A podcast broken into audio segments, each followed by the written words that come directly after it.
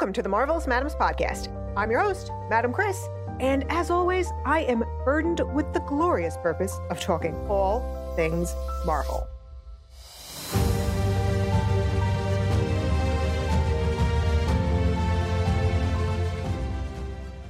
Hello, everyone. Today, I am joined by a kindred spirit who I have wanted to get on this show since last summer. And now we finally made it happen for the perfect movie.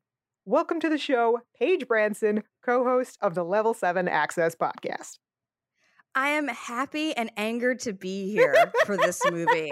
what did I do to you? I am I am so salty. I am so offended. I am I am a ball of emotions that you made me watch this movie. well, here's the question. As we are covering Spider-Man 3 today, did you bring your marshmallows for this roast? I have so many. I I'll make s'mores. You will see the chimney smoke. I like the the fire smoke from from orbit on how bad we're gonna roast this because I hate this movie with every fiber of my soul. And what makes me happy is that I know that there are a lot of our listeners who might be upset with me for my views on uh, Spider-Man 1 and 2, but we can all agree that this one belongs on cinema's trash heap. Yes, yes. And for the record, I do enjoy Spider-Man 2. I I do I do like that movie still. But like I will agree that like the first Spider-Man movie is like a nothing burger. Like it's just it just sits there and it's okay and that's about it.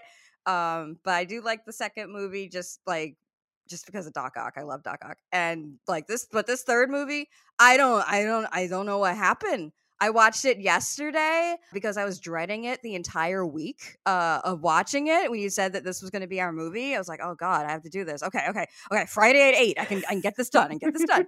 and it it it lasted like five hours. Like in my mind, I was stuck. yeah, so we'll we'll go through uh, this movie and these quote unquote plot points. Overall, I am aware that there was a lot of studio interference in this oh, movie. Oh, yeah. And, you know, they made Sam Raimi do things he didn't want to do. Frankly, I don't care. Uh, he earns no sympathy or leeway from me after the first two movies. And you know what, Sam? Take that after all you made Kirsten Dunst do. Yeah, I, I will gladly agree with that because like I I also know about all the studio interference of this movie and there are certain scenes where I look at it and I'm like, "Oh, this is a cry for help." Okay. Okay, this is Sam just throwing the pen down and going, "I don't care." and there are a number of times in this movie where we'll say, "What the hell were they thinking?" But I think the biggest ones are when they were casting these two so-called villains. They said to themselves, yeah can we get for this? And came up with the idea of two washed up sitcom actors. Yeah. It's there's such weird choices. Like they cast like a plank of wood and like a wacky inflatable tube man. Like that those are those are the two people they they cast for these roles. And I'm like, why did you do that? That is accurate. Yep. And uh James Cromwell, he's been 80 years old since like 1995, right? What is he doing in this movie? Grandpa I don't understand. He's worse than Rosemary Harris and Cliff Robertson. What are we doing? Ugh. The second the second I saw him in the credits, I was like, "Wait, what? What are you doing here? Why? Wait, just leave, run!" yeah, he should be in a nursing home, not on the police yes. force. Yes, hang out with your grandkids, man. Go go for a walk. Do anything else. Yeah, and nothing against James Cromwell, guys. He's a legend. He's amazing. What his performance in LA Confidential doesn't get better than that. Yeah. But he has no business in this movie. No, he doesn't do anything. He's just there. It's like he wandered on set. like there's no reason that you cast James Cromwell in this role. He's just that he's a placeholder for like someone else. Yeah, it would have made more sense if he was just an old man with dementia who wandered yeah, into the station. Just wandering through the movie. and of course, last but not least, oh, the misogyny. Oh my god. I totally didn't remember or did or I guess like I must I must not have been thinking about it. like this was like 2005, I guess. 2007. And I was oh Jesus Christ. All right. So I was I was out of college. I'm trying to think where I was in my life Mhm. where it it wasn't registering as hard. Yeah. I was definitely out of college. I was in Savannah, Georgia, just chilling and trying to figure out who the hell I was. Mhm. And then, yeah, I just saw this movie and I was like, never again. Like, I had enough sense back then to be like, one and done. I'm never watching this movie again. By God is my witness. I will never have to sit through. And then here we are. well, I mean, you had more sense than MJ. Yes. God, she got it so rough. She was she was like a character for like the first 10 minutes of this movie maybe and then not for the rest of the movie. Like I, this this movie lulled me into a sense of complacency during the first like maybe like 20 minutes of the movie. I was like, "Okay, this isn't terrible. It's like shot well. You got Bill Pope doing cinematography. I'm like, how'd you get him? I don't know. I don't know and then it the shots were great i could tell what was happening in the action and i was like this is fun okay it's adequate these graphics don't hold up whatever mj's having problems we can go in her problems hopefully let's hopefully she's going to be her own character and she's got her own problems and we're setting them up as her own problems that she's going to deal with independently of pi- oh oh we're not oh, oh you God. silly oh. girl. We can't have that. no, no, no. Okay, so I'm not crazy. The CGI in this movie is worse than the previous two movies, yes? yes, hundred percent. Okay. hundred percent. I thought I was losing my mind. I'm like, how is this possible? There's there's only one scene where I'm like, oh, you get you assholes are showing off. Like this is this is where this is where the money went, and it's like when when Sandman is like reconstituting himself, Mm-hmm. uh, and it, I I love that that one shot spinning sequence and like the focus on all the, the grains of sand and him uh, like failing at at making himself again a couple of times like that's that's that's a well done shot. Hmm that looks great. That is wonderful. Everything else if the, they're they're rubber men on on a background that isn't there and it looks very bad. Yeah, yeah, he's reconstituting himself like a bag of instant potatoes. 'Cause That's about all the emotion that we get out of him. Yes, they that, that score is working overtime on some of these scenes to give you the, the like the pathos of these characters. It's like you feeling it yet? You feeling it yet, guys? Like, okay, score. I know it's you that's like really pushing this hard. You're really trying to sell it for me because what's happening on the screen visually ain't cutting it. Yep. All right, so oh, let's dive into this dumpster from the oh, Ugh, go. Do it. And Ugh. my God, I have never hated a scooter so much in my life. I have never wanted to see someone just face plant Right? off a scooter so much. Just like, just do it. Come on. So we doubled down on how much of a loser Peter Parker is in the second movie. We're tripling down in this movie because Oh we're in a high level college like physics class and we're throwing spitballs.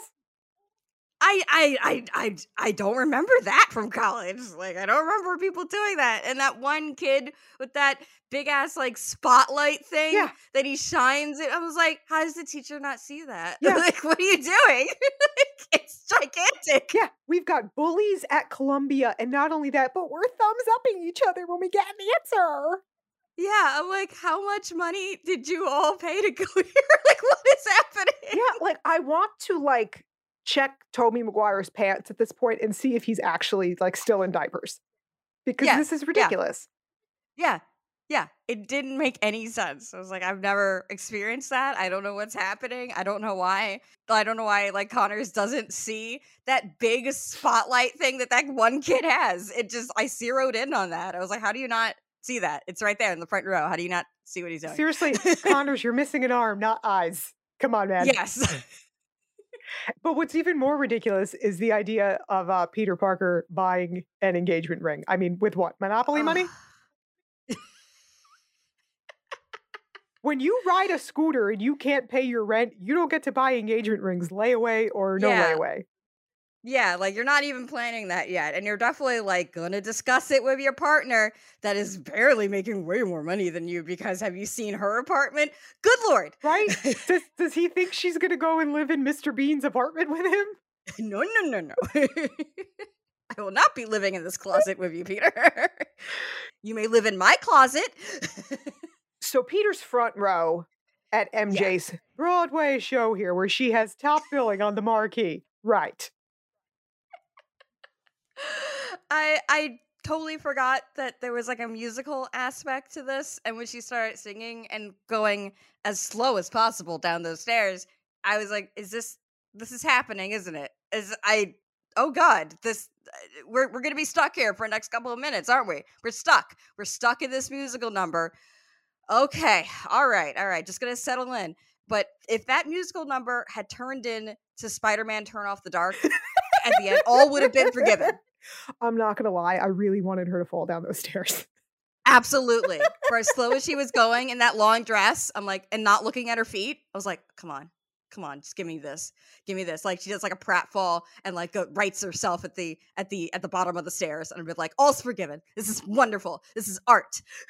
And of course, we have Harry Osborn in the balcony shooting Peter dirty looks because that is all the effort he is capable of. That's it. That's his one face. So Peter's just thrilled. His woman's making it and sees Harry outside. Dude, we gotta talk. Come on. It's not like we've we've been best friends and I could have come to your house or called you at some other point and not harassed you on the street, but but we're gonna do this right now. I'm literally Spider Man. I could just go up the building and go, "Hey, how you doing? We gotta talk." yeah. And then we're back with our two lovebirds here. Ugh. And did it bother you, like, just how much reassurance MJ needs about her performance?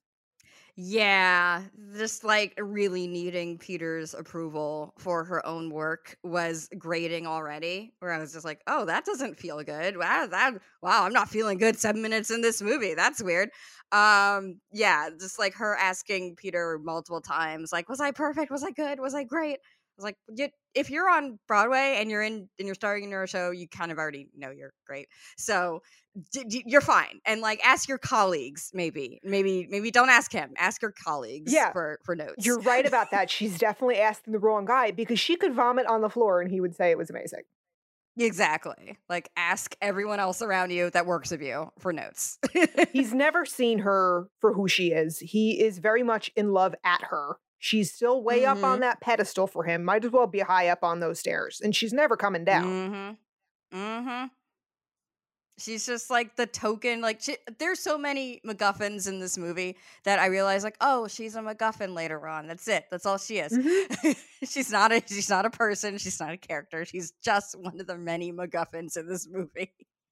So now we head over to the park for one of the grossest displays I have ever seen. Now I can deal with it I thought it was hilarious how they referenced it in No Way Home. I'm totally fine with Peter being able to make the webs like in his body. It's not something mm-hmm. I think about. I accept it. I'm totally fine with it. Doesn't mean mm-hmm. I want to lay on top of him. Yeah. And the fact that she's not sticky on it or anything, it's just like, oh, you just turned it off, I guess. yep. Disgusting. You just squirted it out of your arm a little differently, I guess. Do we want to go into that movie? Yeah, let's not. And you know what, too? Like, guys, I don't know if you've noticed, but this is a public park.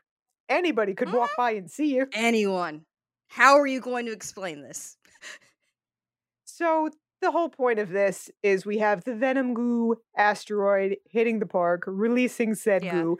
I will say, the goo is effective. Yes, it looks cool. And like it's like that cool like low angle shot as it's going up onto the scooter and like I like I like that. Like that's cool. That's good cinematography. And it is weird that the sky pooped a plot point. uh, because it definitely doesn't hit the earth like a meteor it should it's definitely just like yes. You're absolutely right about that. And i'm glad that they weren't obliterated by the impact yeah they didn't even notice. And i just can't believe that mj gets on the back of this scooter with him.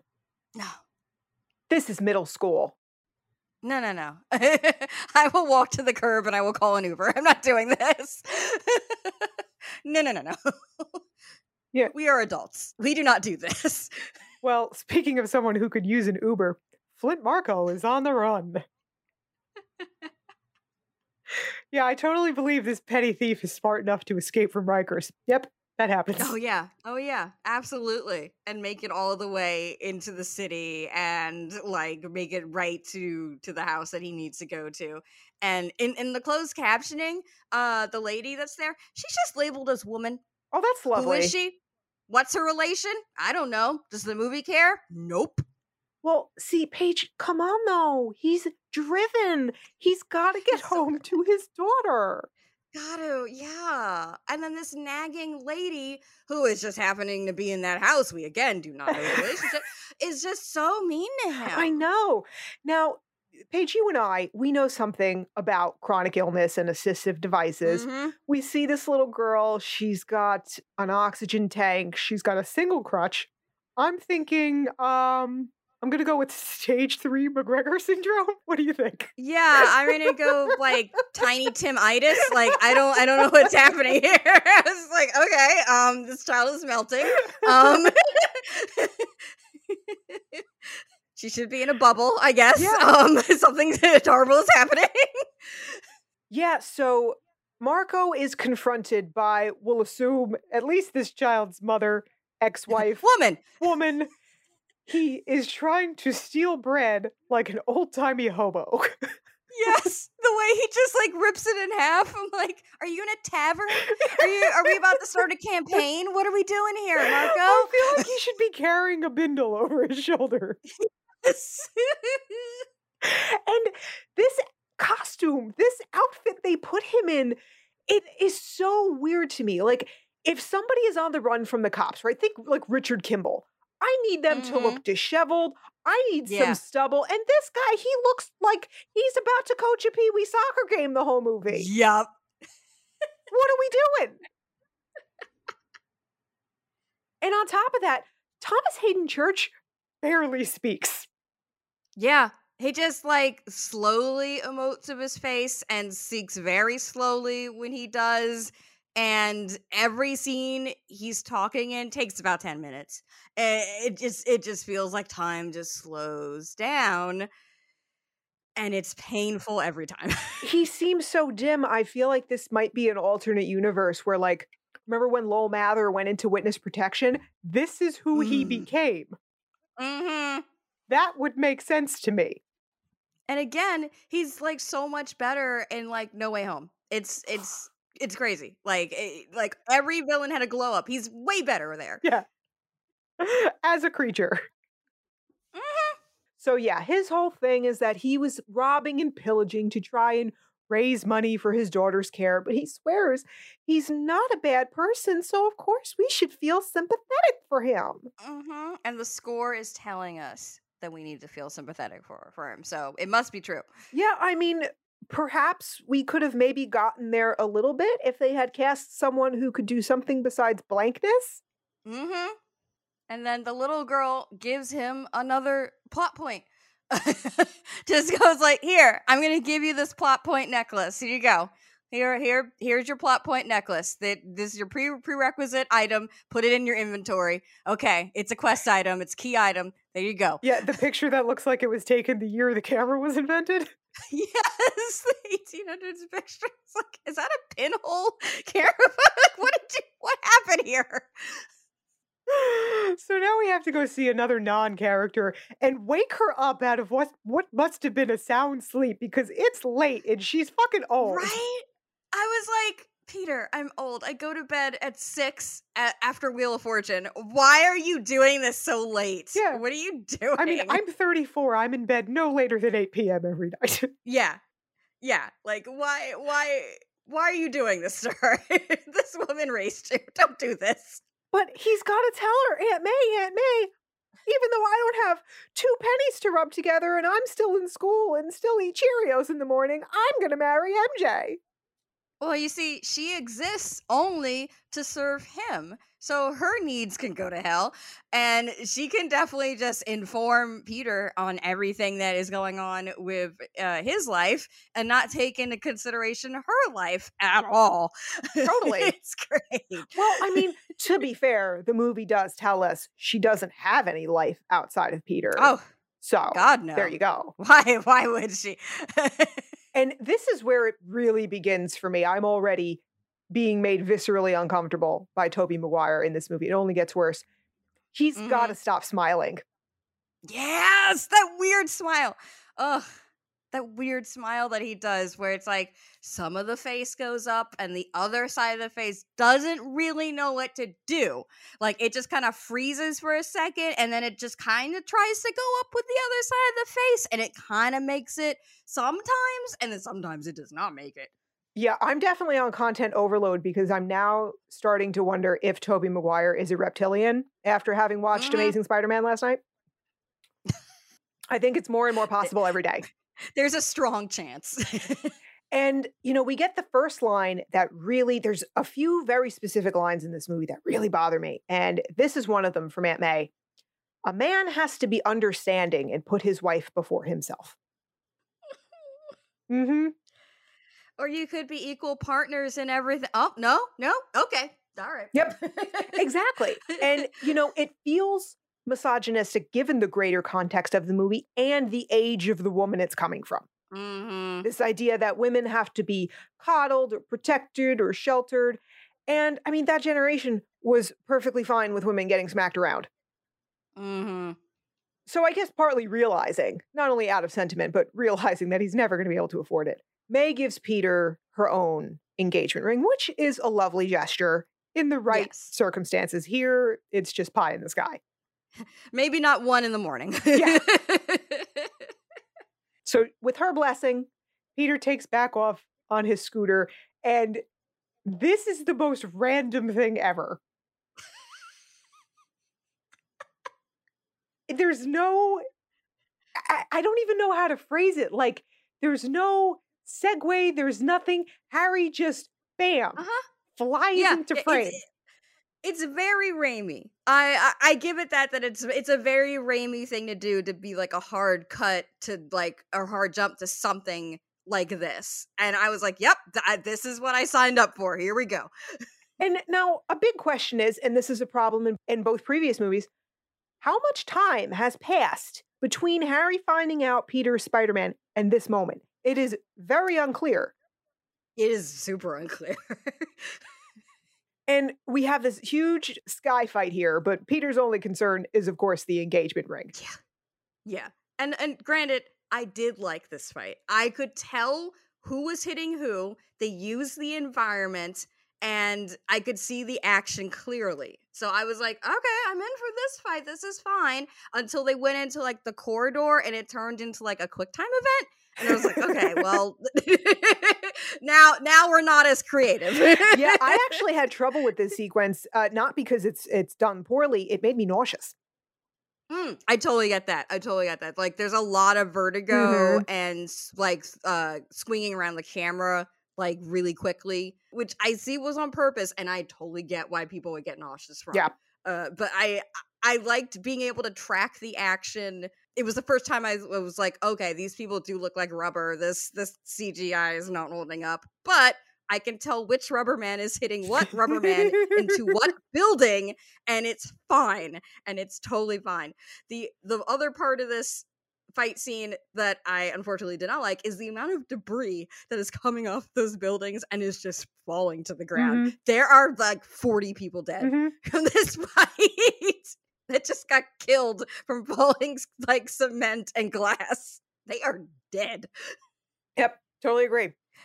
keep a body count for falling debris in this movie and why like that's not paper like they're going to like no one's going to die down there It's like the biggest problem with this fight isn't the aesthetics, it's that I've never cared about this friendship.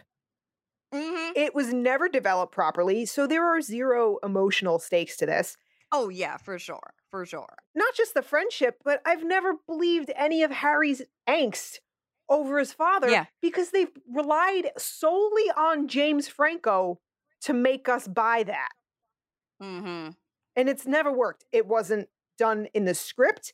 He can't bring it out emotionally. And I will say, in, in his defense, somewhat, he's terrible in these movies, but he's given nothing to work with either. hmm oh yeah yeah Which is why I can't fault Kirsten Dunst for such an uneven, inconsistent performance either, because how Oh, the hell is she yeah. supposed She- to know what's going on in this script? yeah she's trying her hardest with what she's been given and it, it, that hurts because i'm like oh wow you're really trying with this and um, they gave you nothing that's uh that's not great but the reason i do love this fight at the same time is because it's nice to see james franco get the shit kicked out of him yes I just I love the ending bonk of just like oops. I thought, thought, thought. Yeah, I found myself thinking, I hope he got hurt making this. Yes. So Harry is knocked unconscious. Peter's trying to do CPR. And like this is the most emotion that Tobey Maguire shows in the whole trilogy. Mm-hmm. So while Harry's heading to the hospital, we've uh, got to go back to Mr. Marko here and enter Grandpa Cromwell, Grandpa Stacy. Yeah. And it also doesn't make any narrative sense. Forget about the casting for a captain to have any direct involvement in a single dime a dozen carjacking murder. Oh yeah, yeah. He shouldn't give a shit. He that's that's why you have like lieutenants and like everyone else actually go do the things. Yeah, like, just you, regular you detectives do that. Yeah, this one murderer in in New York, really, the the the one. but what's even more ridiculous than this, I truly did facepalm myself particle physics test facility. Keep out. That's it. That'll do it. Now we're just in a, a Looney Tunes cartoon now. I had I, I had so many questions during this. Why were they doing this at night? Where were their own security guards to talk to the cops and then stop the test and then coordinate on getting this asshole? Why did the scientists go, oh, it's got to be a bird that weighs um like 200 pounds? Yeah. like, why isn't there a sensor for that? You probably have a sensor for that if you're testing this. Again, why are you doing this at night? So poor, poor Harry wakes up with amnesia. Is there a more tired trope than amnesia? It's so tired. I was like, no, I, I forgot. I forgot this plot point too that he loses memory for like about forty minutes. well, the reason the reason you forgot is because it's extremely confusing. The doctor says it is short term memory loss. Mm-hmm. He doesn't remember recent things. But uh, yeah, the script is going to forget about that in about, I don't know, 10 minutes. Yep. It makes sense that Harry doesn't remember Peter Spider Man. Okay, fine. But that's it. Yeah, but then he doesn't remember his apartment or like if he's dating anybody. It's like, oh, oh okay. Um, that's weird. Yeah. Now I'm gonna pull out my uh, my true crime cap here for a second to, to point out Okay. something very important. Okay. It is well documented in like serial killer analysis in history that serious head injuries can turn normal functioning people into psychopaths, into sociopaths. Mm-hmm. However, head injuries do not turn assholes into decent people. Nope. So fuck this entire storyline. And they just release him the next day or or so because like eh, head, head injury, we don't need to monitor you. Get out. Yeah, like- also like next to kin, ah fuck it, everyone go in. It's just so lazy. If you want to turn him into a hero, that's fine, but do the damn work in the script. Mhm. I mean, could you imagine? Let's let's look at uh, Ragnarok. Imagine if Mhm. Taika Waititi said had said, "Uh, fuck the script. Let's just have Loki get hit in the head real hard and come out good." yeah, so he's just a really nice guy. You know, it's fine. The the audience will love that. And like being a better person is the least of it with Harry. We'll get to it. And uh speaking of inconsistent, all right. All right, Mr. Raimi. We've we've got to understand something that if you are going to make a comic book movie, you have to establish internal rules and then stick to them. Mm-hmm. So sometimes Sandman can touch things, sometimes he can't. He can seemingly go back and forth between sand and human, but at will Yeah. or not. Yeah. Yeah. when he when he's putting himself together and after he does that and he grabs the locket i'm like is that locket made of beskar like what how did that survive what the plot like we should all talk about this locket like what is what is the molecular constitution of this locket Well, you know what? You know what? It's his love for his baby daughter oh of course that allows of him to hold it. so he's playing with his new sand powers, and Peter is getting ready for his big proposal night. But before he can do that, MJ really needs to talk because it turns out she was shit in that play. Who knew? Apparently, everyone but her knew. because it's all over the paper, nothing but terrible reviews. Now, in Peter's defense, and this is the only time I'll say that, he is right that MJ Mm-hmm. does need to have and develop thicker skin if she wants to make it on stage or in on, in front of the camera in any way. But then he just Yes. completely blows it by making it about himself. Mm-hmm. Yeah, it's like he just keeps going after that, and it's like, well, that's not how you help the person. You you let them talk it out, and then you you help them through that, and you give them ice cream if needed. But you let them take charge of the conversation and what they need because they're the ones struggling. And oh, you're not doing that? Oh, okay. Yep. And then there's this tiny itsy bitsy attempt to give MJ some depth, saying the reviews sound like her father wrote it. Way too little, too late. So, on top of just, you know, making it worse by making everything about himself, Peter has to leave to go do some Spider Manning. Of course. And, you know, I think there's uh, even more to it. This may be giving the movie more credit than it deserves, but I think it's also a matter of Peter can't listen truly to her because if he Mhm. did, that would mean acknowledging that she is a flawed human. Mm-hmm. And he can't have that. No, God, no. She's she's perfect in everything. She can do no wrong, and it must be the world that is crazy. Yeah. And what he doesn't understand, and what a lot of people don't understand, is it's no fun up there on that pedestal. This Mhm. is not a happy relationship. Yeah, as it stands, like they do not deserve to work out, and she needs to not be in this relationship anymore. she needs to be by herself for a while and like just figure herself out. And I would love that movie if we just stayed on her figuring out her life in New York, but I guess we're gonna do this movie instead. Yeah. And we do flashbacks where she's like, what the hell was I thinking? hmm But she does manage to get out of Peter's apartment before the Venom goo can get to her. and now we meet, ugh, poor Bryce Howard, Gwen Stacy. Yeah. I I completely forgot that like one Gwen Stacy was in this movie and two it was played by her. I was like, "Whoa, okay. All right, so this is happening. We're are you a character? I don't know yet. Oh, wait, you're a damsel in distress immediately. Okay, fuck it. Well, I think the reason you didn't remember her is because we all know, I mean, yes, this was 2007, but we all know Bryce Howard as one of Hollywood's greatest redheads. Naturally so. Mm-hmm. and why they would choose to cast a redhead in this role. I'm sorry, was there a shortage of blonde actresses in 2007? I guess so. I couldn't tell if they dyed her hair, if that was like a really weird wig on her, because that hair goes through transitions. Yeah. sometimes in this movie. It looks terrible. And I will say this, like Kirsten Dunst looks fantastic as a redhead. oh yeah. Most Mhm. most blondes can look good with red hair. It doesn't Mhm. translate the other way. No. Not always. So Gwen here, oh, isn't she so well rounded? Not only is she a physics student, but she's also a model in her spare time, boys.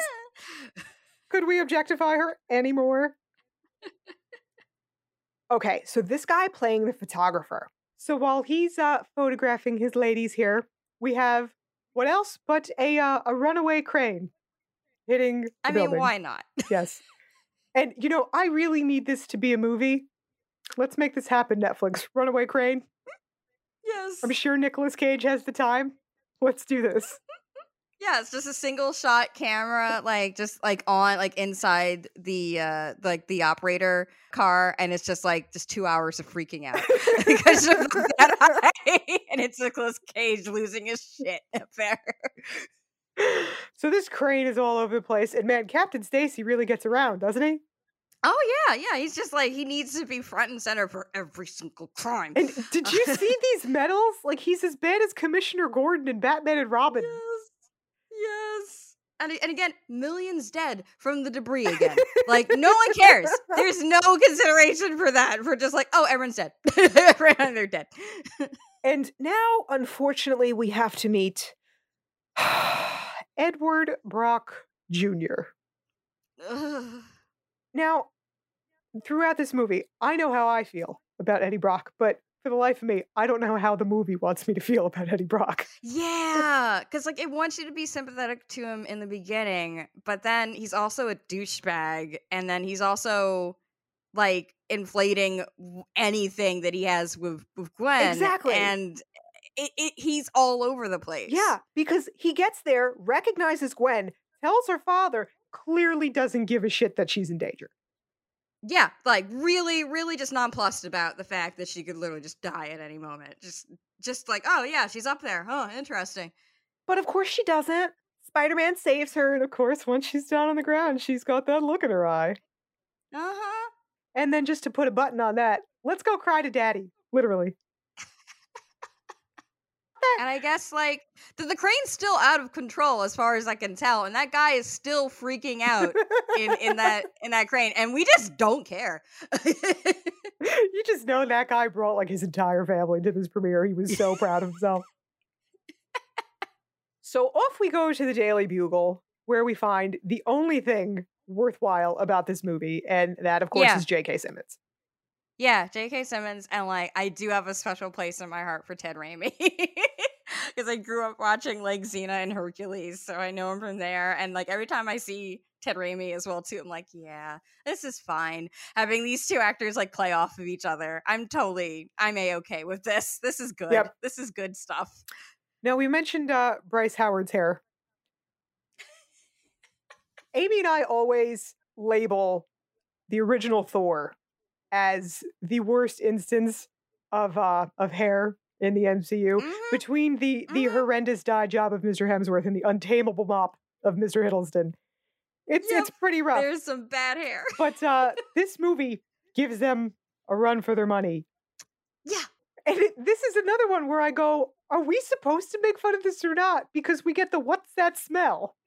And Brock tells them, well, it's nice and easy. So are we supposed to think that he dyed his hair blonde?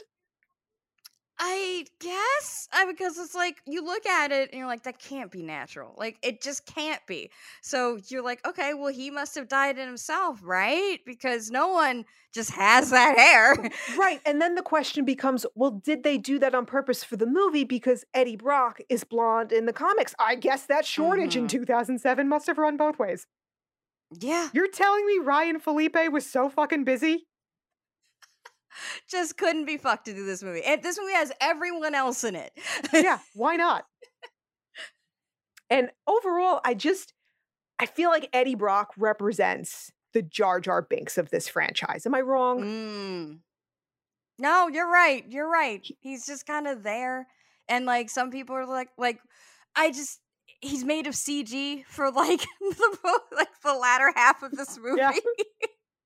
yeah so he's got uh, some Spidey picks here, and he wants the new photographer staff job at the Bugle because he's got a girl he intends to marry, even though they've only had coffee, as we will find out, and clearly yeah, not. And he's going to get fifty dollars. He's going to get fifty dollars for the picture. It's like, well, this is this is me and my big break. Like, what?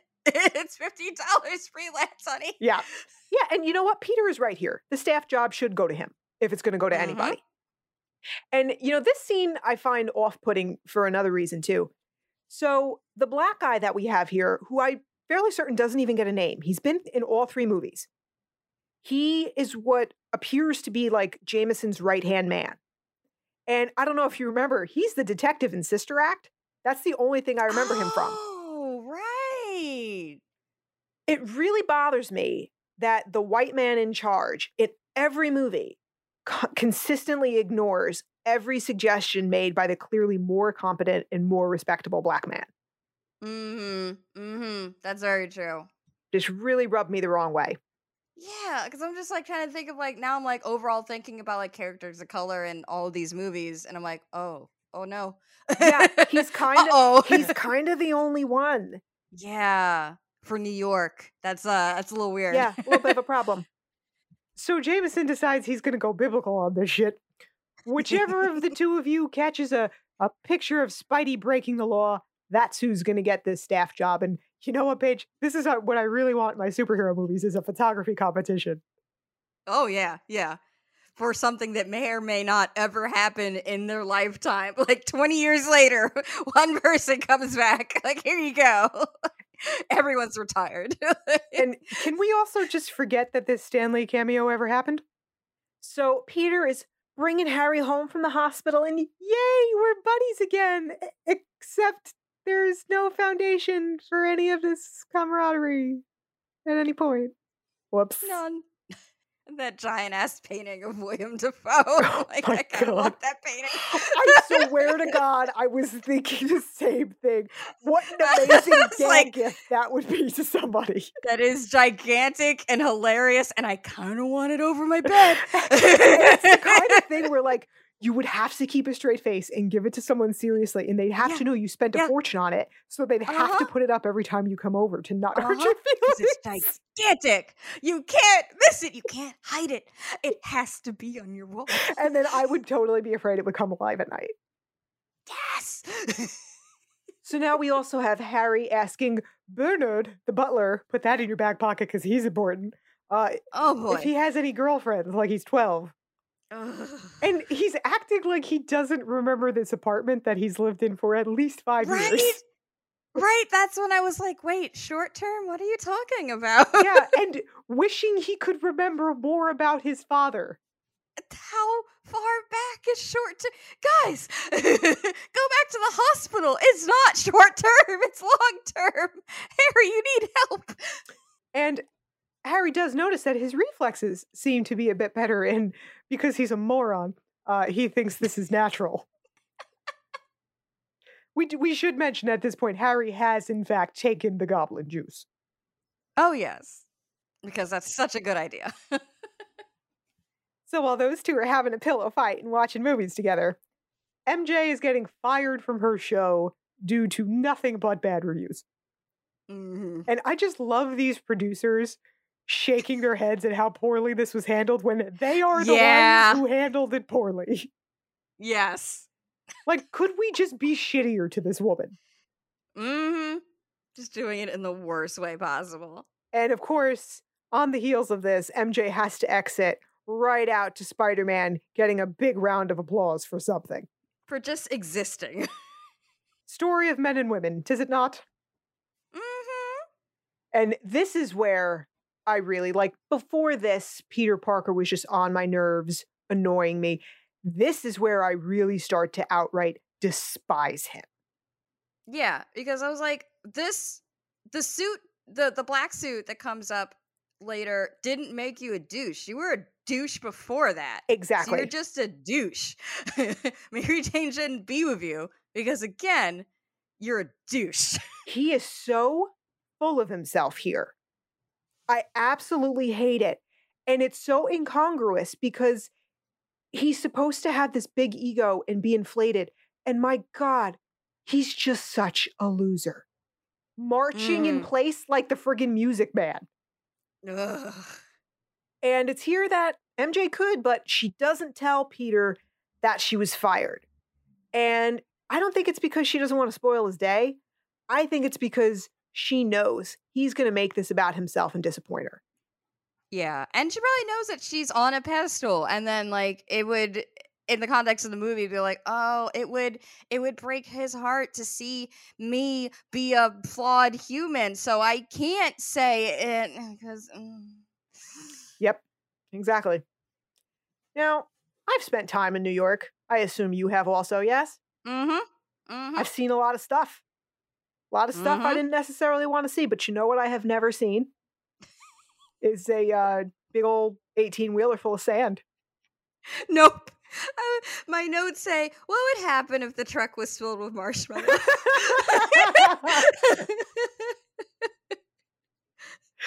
then he'd just be laying on top, like, hi guys. um, this did not work out for me. yeah. Yeah. So Flint Marko just moseys on in, hops into this truck, and just hides in this bed because he's waiting to rob a bank. Why doesn't he shapeshift into literally any other form other than his dumb dumb face and his bright bright shirt? yeah, I it doesn't even make any sense narratively because I'm sure there's an explanation for it in the comics, but not here because if anything is going to turn into sand, it would be glass. Why would Mhm. a person turn into sand? Mm-hmm. So back at the festival, Harry shows up. Oh, and he's just so happy to see MJ because his head's just empty and full of sunshine and rainbows. Because you know what? It's weird waking up and not knowing who you are. Oh yeah, everything's great. Okay. You know, having that nagging feeling of not knowing who you are and what you've been doing for the last like I don't know year. Like I, again, unclear of how short term this memory loss is. Yeah, doesn't remember much of his father, but he does remember that he once wrote MJ a play in high school. Uh huh. Yeah, right. Harry Osborn wrote a play. I don't believe that Harry Osborn could write his fucking name in high school. He would get Bernard to write it. Right? like I'm not doing this. exactly. And Peter continues to be just drunk on admiration and applause. And oh, here it begins. this is when I got up to go get some chips Uh-huh. and something to drink. I was like, I can't take this right now. Uh-huh. Even though he knows MJ is there and he told her where to look for his entrance, this shitbag asks Gwen to kiss him upside down. Ugh. And let's let's assume I had suffered severe brain damage and had uh, decided to be with Peter Parker in the first place. I'm done right then and there. yeah, it's it's so gross. And again, this is all before the black suit. He's just a douche. It was everything he did in that black suit was already in him, and they say that. Yes. That Connor says that he it amplifies existing traits, uh oh, you're horrible. pretty much. So before MJ can do little more than scowl, uh, Sandman blows in to rob this bank, and then somehow switches to human form. hmm But he is thwarted because, in case you haven't heard, I'm the sheriff around these parts. Kill me. His little whispery voice it, coming out of that suit. I'm like, no, stop talking, honey. Don't do this. Yeah, and there's another aesthetic problem, and I'm curious if you noticed it. And I have a feeling you did, if you also felt the same way about the CGI. Mm. There is no shirtless scene in this movie. Not that I wanted it, but the point being, Tobey Maguire was not in shape for this movie. No, we don't see any of that. No, eh, We, we we see none of that. I never believe Mm-mm. it's him in that Spidey suit for the wide shots. No, God, no. And I wonder, because I know he is now, or at least was for a while, I wonder if he had gone vegan by this point Hmm. or was in like transition with it, because that can, I mean, That can mess with it you. can. I, it can. It works for a lot of people. No, I have nothing against it. I Mhm. tried it myself in my my desperate attempt years ago to uh to get healthy. But in when you're in transition, it can really fuck Mhm. you up, especially if you don't do Oh, it properly. Mhm. So it makes me wonder. That's a good probability right there. like you, you are you are amassing all the clues. And speaking of cameos, we can do without. I enjoy Bruce Campbell, but not here. I love Bruce. This was not his better his better of like the three the three cameos that he had. I it was okay. I was like, I like seeing you. You're into this. You're happy to get work. I'm happy you're getting work. I don't I don't like this. In his defense, part of it is Maguire's giving him nothing back. Yep. I felt like I could feel Campbell through the screen going, "Come on, come on, give me a little bit more. Come on." Act with me, not against me. Yeah. Give me anything. And this whole thing just blows my mind. Like Peter can't even afford this dinner, let alone getting married. And I want to be clear here. Being married costs about 25 bucks. It's a wedding that costs money. I would know. I got married at a courthouse, Yes. cost me $30. Mhm. But you just know that Peter Parker is going to want to give MJ a big, lavish fairy tale wedding. Mm-hmm. Because she's way up on that pedestal. It's what the princess deserves. So he's got to do it. Yeah, and he's got to give her more than what John Jameson was going to give her. And speaking of which, please tell me, how is it that J. Jonah Jameson didn't make MJ public enemy number one in New York and blackball her from the theater Mhm. after what she did so publicly to his son. Mm-hmm. Like it would have been completely in character for him to do that and out of character for him not to do it. Yeah, for him to just let it go. But she's not a character, so you know, it kind of slipped his mind. And the fact that she even shows up for this dinner without having addressed what happened the day before is insane. Mm-hmm. Yeah. It's so demeaning. I would have marched straight to his apartment after that festival, thrown a drink in his face after, you know, busting down the door because it doesn't open. Exactly. That like tissue paper door. like, no, no, I'll just kick it down. It's fine.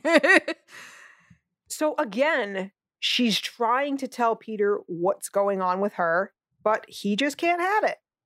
this scene like, like there's so many scenes in this movie that that just feel like they go on for eons and this is one of them It is. this scene is interminable it just keeps going yeah, and it only gets worse because now Mhm. Gwen shows up. She's having dinner at the restaurant with her parents, which is insane because it's after 4 p.m. What are they doing there?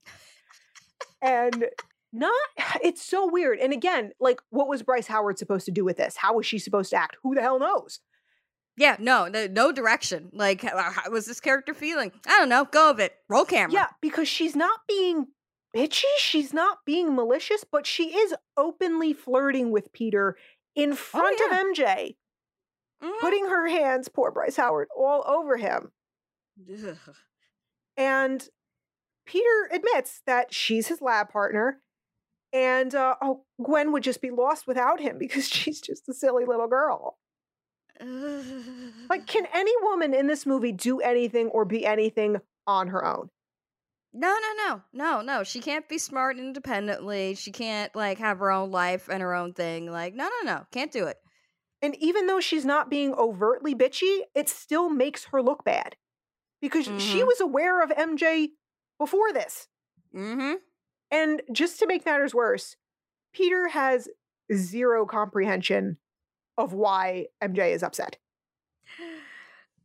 I mean, it just blows my mind. And I, that comes from a woman who is married to a man who has the emotional IQ of a bar of soap. I love my husband dearly, but he is just clueless when it comes to any kind of emotion. And he would have figured this one out. yeah, just making a PowerPoint presentation. like, okay, this is what's happening right now. And uh, back at Peter's apartment here, Jesus Christ, he can't even afford a landline phone. He's using the payphone in the hallway and getting messages from the landlord's daughter, who's basically his secretary and for some reason still in this movie. yeah, this this might have been when I came back to the couch because I was just like, oh, oh, that scene ended. Okay, good. Uh, what's happening? Uh, payphone. Oh God. Okay. And it's, then it begins again because we're right back with Captain Stacy for a conversation that shouldn't be happening. Yeah, it shouldn't be it shouldn't be him doing this. There are other police people in this precinct. Yeah, Please. just a get regular- one of them to do this menial job. Just a regular Oh homicide God. detective. yeah. So, what Captain Stacy is relaying here that oh, turns out we were wrong. Alternate universe Joey Fatone didn't actually kill Ben. It was uh it was this guy Flint Marko who you've never heard of before and nobody really wants around anyway. Yeah, I I was like, "Wait, why are we why are we doing this? What do, wait, wait, we're really we're going in on the scene again. We're like really this is the third movie and we're just going in on on the Uncle Ben thing again. We're really doing this. Oh, oh, oh, we're not just okay. we're not just doing this. We're doing this like four times in this movie. Over and over and over with like different versions of the same fucking thing happening. This is Martha Wayne's pearls. Ugh. Enough. Ah, so Peter just he can't get over this. He's stewing about Marko, starting to maybe go a little dark. And oh, this just makes me crazy. Is that even after all this shit he's done to her, this isn't really that big of a deal in the grand Mhm. scheme. MJ shows up because May called her worried. Now, I don't blame May for this. She doesn't know what Peter's Mhm. done. So I get this. But what bullshit to have her come and be concerned about him after all he's done. Let somebody else go coddle Mhm. him. That's what Harry's for, Yeah. or should be for.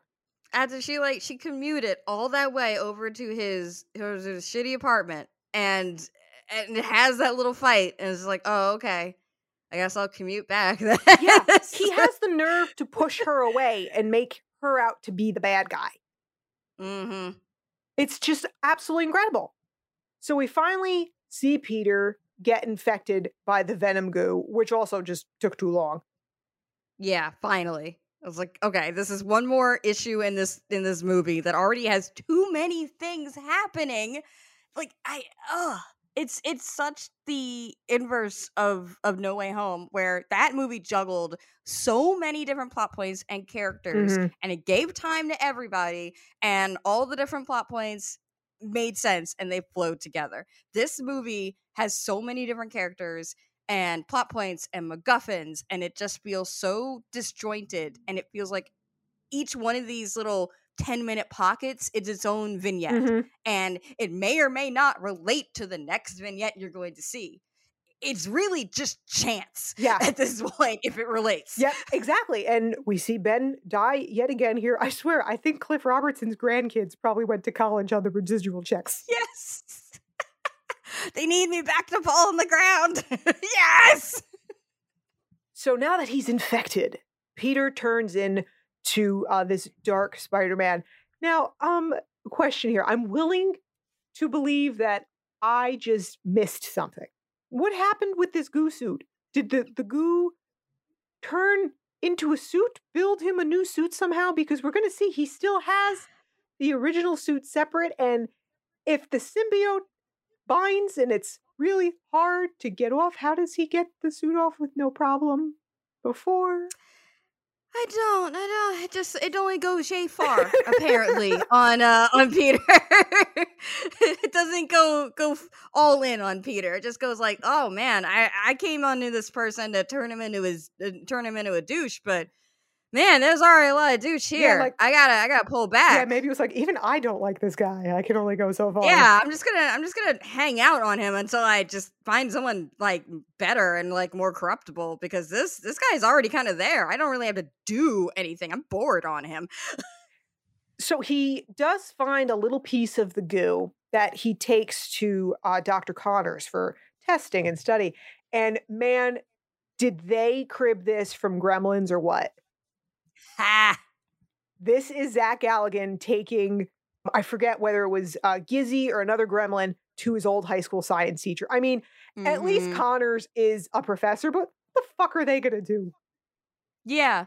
And the second he sees it, I don't know why he's not like, "Hey, I'm gonna call the cops and the media because this thing is sentient and it's trying to get to you. I've never seen this before. I need to call 911. like, I, I need people to come in here right now." That should totally be the reaction, not just a blank look and, oh, yeah, this is totally fine to have sitting on a desk. Yeah, like you have a hundred percent never seen something like this. So maybe calling the authorities would be a very good thing right now. You know what it reminds me of? The goo. Do you remember from when we were kids? I don't know if they still have them anywhere, but they used to be in um, the grocery store thing. You put a quarter in and in those machines. Mhm. The sticky fingers. Oh yeah. if if one of those things had started to move on its own, I'd have shat my pants as a six year old. Oh yeah, yeah. I, I everyone would have known about it because I would have been screaming. Exactly, and I feel like that's the- what we have here, the adult version of that, and nobody's even reacting.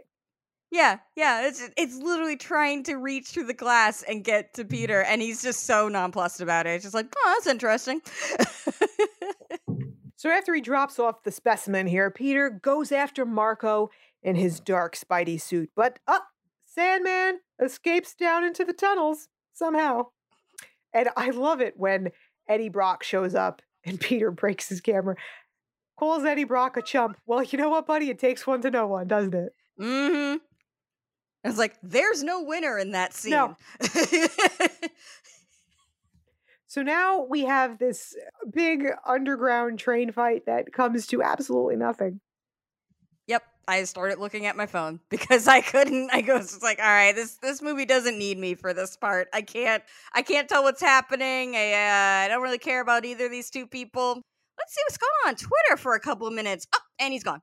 yeah. So basically, Peter just releases the manhole, and uh, the water turns Marko into a mud monster at this point. Yeah. And Peter does believe him, maybe. I don't know if he fully believes him to be dead or he's just like, you know what, I'm declaring him dead.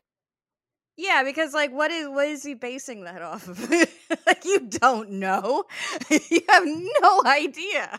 This is a Sandman you have never faced. You have no idea how this works. And the, the, his whispery good riddance that he says, it is the worst take. And that's the one they went with. That happens a so lot. bad. Where they went with a take so that made no sense. The fact that that was possibly the best take they could get is so bad. I think, and we're going to see that uh, in this next scene here after Peter tells off his landlord. I think Peter just wanted the points with Aunt May to be, look what a good boy I am, even though Mhm. it's Spider Man that killed him. And there's a lot of like confusion with that too, because it really seemed like at the end of Spider Man 2 that May had figured out he's Spider Man the way she was talking to him so emphatically. But here we see, no, no. In this movie, she has no idea. Mm. Peter's disappointed because she's not doing a jig, not that she could, uh, about this whole situation. And I do agree with her on this. Vengeance, revenge, it's very destructive. Yeah. Unfortunately, the movie has no depth to actually explore that theme in any way. hmm Because they pretty much just state it, but then we don't really have any characters later really absorb it that well or like in any super meaningful way. they try at the end, but it it feels so bad. Mhm.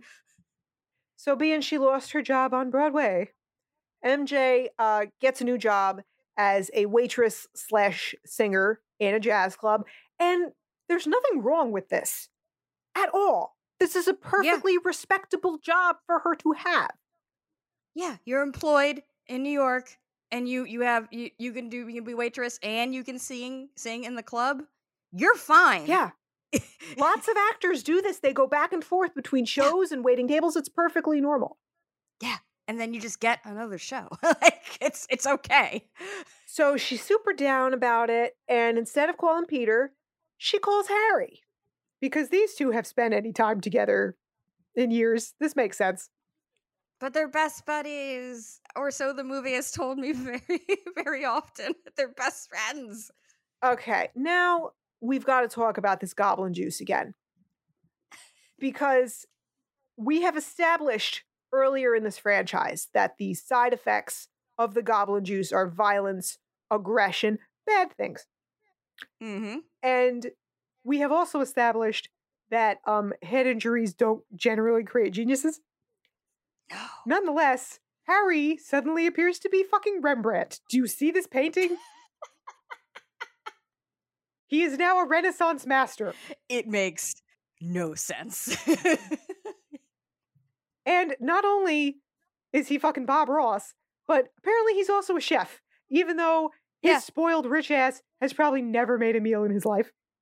Yeah, yeah. It's like at that point when they're doing when they're when they're both like hanging out and having that scene together, like that again, a scene that feels like 30 minutes. It there are so many plot points hanging in the air at this point, and we're busy doing a rom-com scene. And I have no idea why. I don't care about either of these two people. I guess I cared about the omelet, uh, but that was about it. I was totally thinking about the food too, because I'm like, wait, if this is how the goblin juice works now, if it makes us these amazing people with all these abilities, I fucking want some. Will it let me eat gluten? yeah. Can I eat cheese again if I have goblin juice? Uh-huh. Yeah, just find out. Yeah, maybe it's worth it. And also, I mean, a lot of money went into this movie.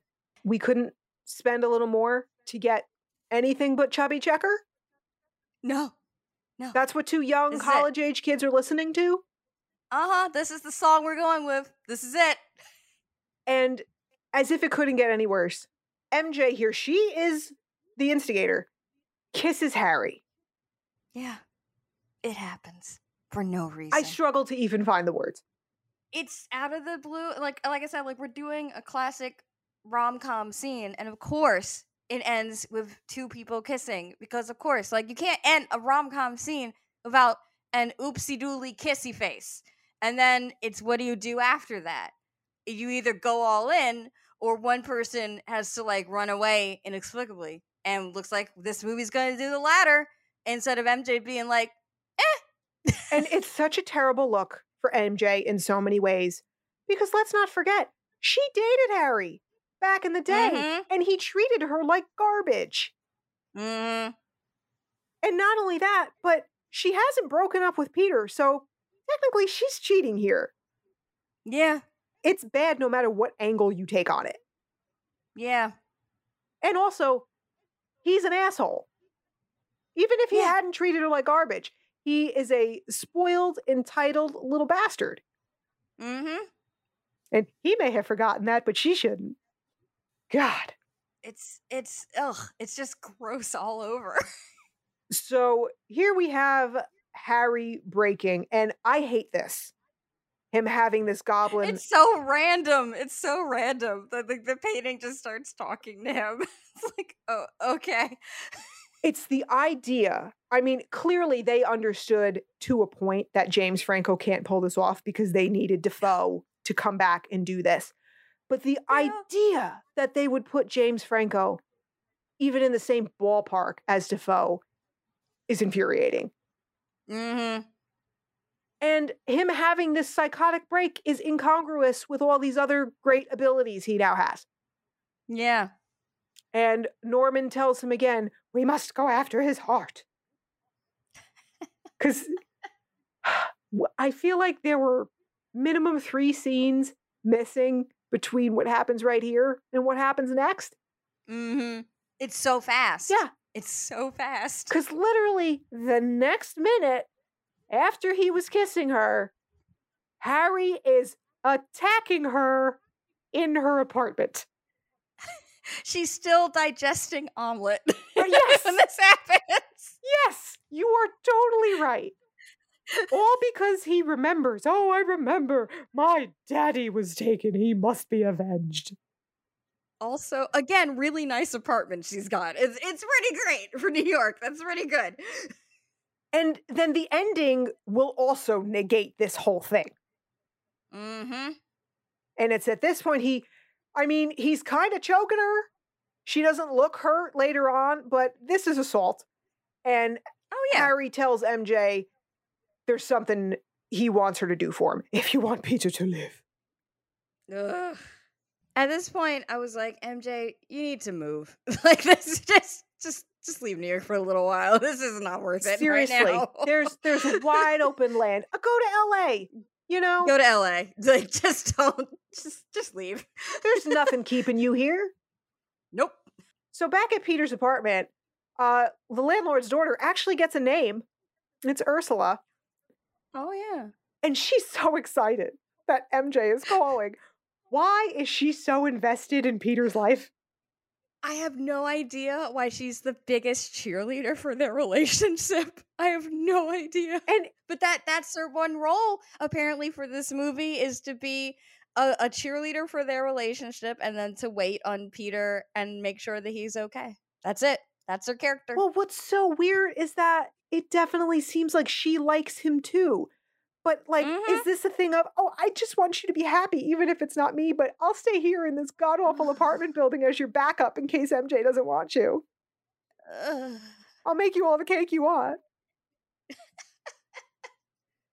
so, of all the scenes that make no sense in this movie, I think this next one is at the top of the list. So, Peter meets MJ on this bridge.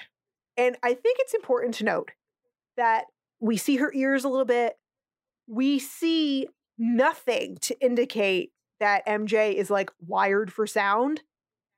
Mm-hmm. And Harry's watching from a good hundred yards away, at least. Mm-hmm. Why doesn't she just say to Peter, she doesn't even have to whisper, like, hey, Harry's evil.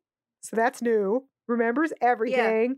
He wants me to break up with you, or he's going to kill you. Or at the very least, since like we're dealing with like mid 2000s, pass him a note Just the writer on write put a note in your hand, grab his hands, put it in his hand. There you go. As you're like embracing for the last time, hypothetically, just write him a note. Right. or just be like, okay, pretend we're upset now. Yeah. Or here's another crazy idea just blow up Harry's spot. You know Peter is Spider Man.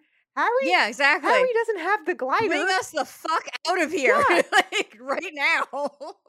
And what is also problematic is that MJ, and this is another reason it doesn't land, is because MJ has every right and reason to actually break up with him. mm-hmm. So it's not like it's a crazy out of the blue thing, but it is certainly is to Peter because his head is that far up his own ass. And he brings flowers to this anyway. Like, don't, don't, ch- chill out with the flowers, dude. Well, girls love flowers, don't they? Like they love poetry. That's what Doc Ock taught me. So he's just super upset. Can't imagine why she'd break up with him. But uh, oh, Peter, it, it- I love somebody else. I fell in love with somebody else. you know, in this last week or so, it, it happened. Yep, totally. Just not none of this should be sending off red flags for you. Like, none of this, none of this should be doing anything to your spidey sense or anything. Nothing. And I love the way MJ just casually walks past Harry after this. He's like, "Bravo, Mhm. You're not the puppet master, you douche." And now we're at the cafe, and you know, a, a good villain would let this simmer for a while. Mhm. You know, would would surveil Peter and watch him be miserable for some time and really destroy his life. Maybe lose him his job at the paper. Yeah. He, He's rich enough to do that. He- He has the means. yeah, he wouldn't take him out for coffee the same afternoon Yeah. and be like, "Yeah, turns out, guess what? I'm the other guy. I've got the chew toy now. What you gonna do about Yeah. it?" Again, the timing of this should be sending off a billion red flags Yeah. in Peter's head. And Peter barely reacts when Harry tells him this. Like, do something. You don't have a right to, but Jesus Christ, Yeah. Have an emotion. yell, don't care him. what it is. Yeah, throw Just have throw one. a goddamn muffin at him. I don't care. Mhm. And then this is nuts. So Peter goes outside. He looks through the window at Harry, who's still eating his fucking pie. And Harry smiles and winks at him. All right. And then a truck goes by for like half a second. And Harry is gone. Is he the Flash now, too? Did he pay his check? that is so mean. Don't do that, Harry. is and it again a million red flags. Just like please put something together. Like, how, as a director of a huge movie, are you missing this? So this is when Peter just really loses it, fully embraces his darkness, puts on the dark Spidey suit, and goes to have it out with Harry, man child to man child. And as much as I love that first flight fight in like the first like 20 minutes of the movie, I couldn't tell what the fuck was happening in this fight. It was just really fast, like jump cuts and editing and people getting slammed into shit. And I, I, I was like, I don't know who's hitting who. I don't care who's hitting who. I can't tell what's happening again. This is the opposite of what I was feeling earlier. Eh, when Yes. it comes to the fight scenes. Yes, and as nauseous as that earlier fight scene made me the way it was filmed, James Franco talking about the taste of Mary Jane made me even more nauseous. Ugh. Yeah, we needed a bucket for this one. And you know, it's so funny here.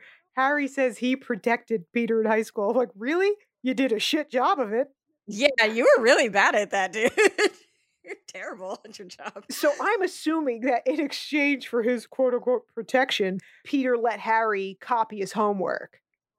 That's Mhm, my theory. Great foundation for a friendship. mhm. best friends. I do have to laugh though, even though he doesn't have a leg to stand on in saying this.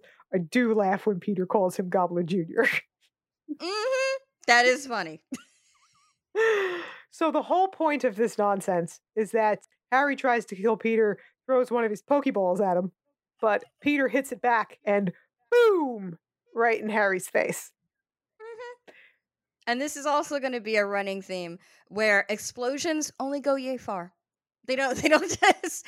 They don't like engulf the entire room Uh-huh. in hellfire. it's just like oh, just over there. Well, see, you know why? Because that was one of the weaker Pokemon. Mm, mm. Yes, that wasn't a Charmander. That was more of a No, Jigglypuff. No. So this is where this turns into honestly the most cringeworthy movie I've ever watched. Yeah, this is so gross. Um, my notes say I hate my life. Um, like this really made my skin crawl yeah, for so many reasons. Like I cannot deal with all of these women I fucking Peter Parker. Mm-hmm. it's every moment of this is, as the kids say, cringe. Yeah. Every single moment of this 10 hour scene is so gross and slimy. Yes. Like number Ugh. 1, they act like no woman can resist him. Number 2, the movie acts like all of these women want him now because he's an asshole. Mhm. This is like serious white male nice guy syndrome writing.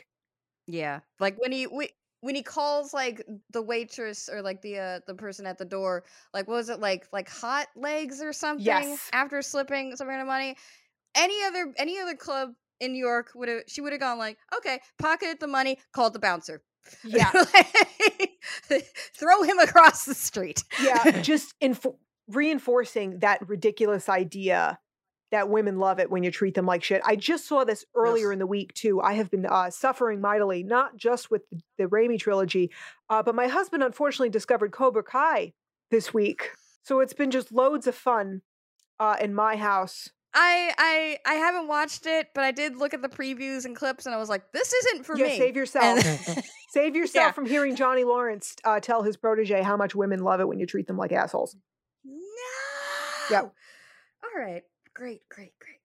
So in this montage, there's also another line that really bugs me. And I think it speaks to a larger theme that's consistent throughout this franchise. So Jameson and the Bugle have once again turned the city against Spider-Man, which at this point they should. Yeah, super easy at this point. Yeah, because of the new Eddie Brock photos. And there's a guy on the street who says, I have a nine year old who loves Spider Man. Who's she supposed to look up to now? Anyone else? I don't know, buddy. How about you? How about her fucking Yeah. father? Like, for a movie franchise that talks so much about responsibility, there's a lack of it in the larger context of the Mhm. films. Like, people are always abdicating responsibility, whether it's the cops and the media blaming Spider Man's absence for a higher crime rate or people on the street saying shit like this. And it's such, again, you know, I said this in our Spider Man 2 episode boomer mentality bullshit in the direction, in the script. Mhm. New York does treat him as a friendly neighborhood lesser deity, Mhm. basically, like through the whole movie of like, "Oh, we must look up to him, we must praise him with claps uh, when he goes by. So back at the Bugle, Peter finally sees these new Eddie Brock photos and realizes that they're fake. So uh, Peter proves that all of those pics are photoshopped. You're trash, Brock. Another another scene where there are no winners. Yeah. Everybody loses. Yep. Yep. You know, what's funny is I feel like if anybody's on the same level in this movie, it actually, as actors, it is actually Tobey Maguire and Topher Grace. I can see them palling around together oh, absolutely. and getting not a single woman between them. Nothing. Just striking out every night. So, as he should, Jameson fires Eddie Brock, blackballs him.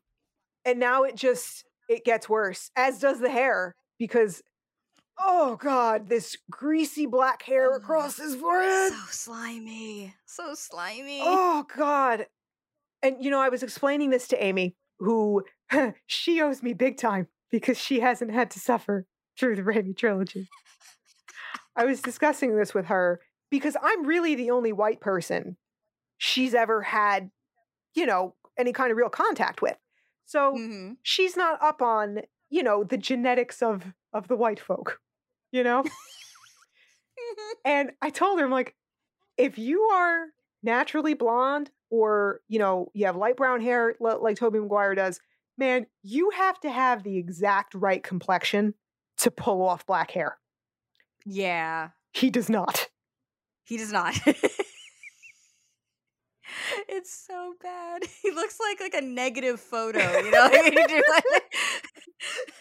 Everyone is just fawning over Peter Parker at this point. And here's where we have Dr. Connors telling him while Peter is shoveling cake, uh, cookies rather, into his mouth, that the venom goo amplifies the characteristics of its host.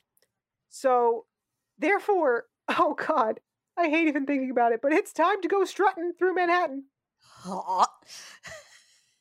I mean, if that were to actually have happened in real life, smartphones existed at that point. It's 2007. Mm-hmm. Mm-hmm. Everybody would have been filming that. It would have gone straight on YouTube, and he would have become. Especially like down a busy New York street, everyone would have been pissed. Yeah.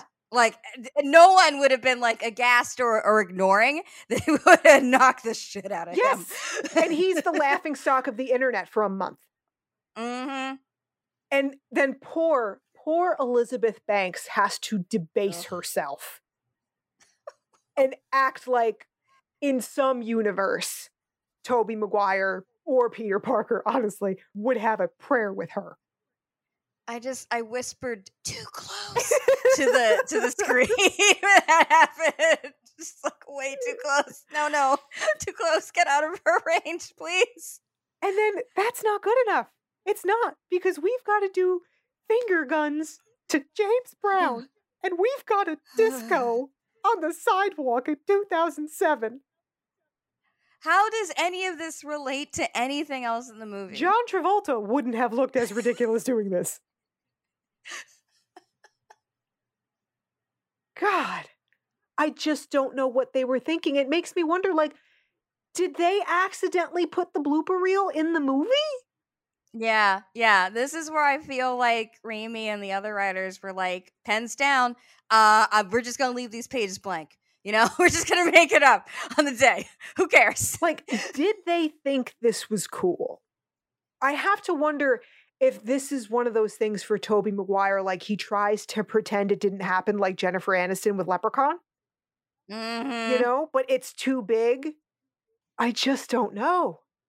And while he's strutting all over the place, while Sandman has found his way to dry land, look out, everybody.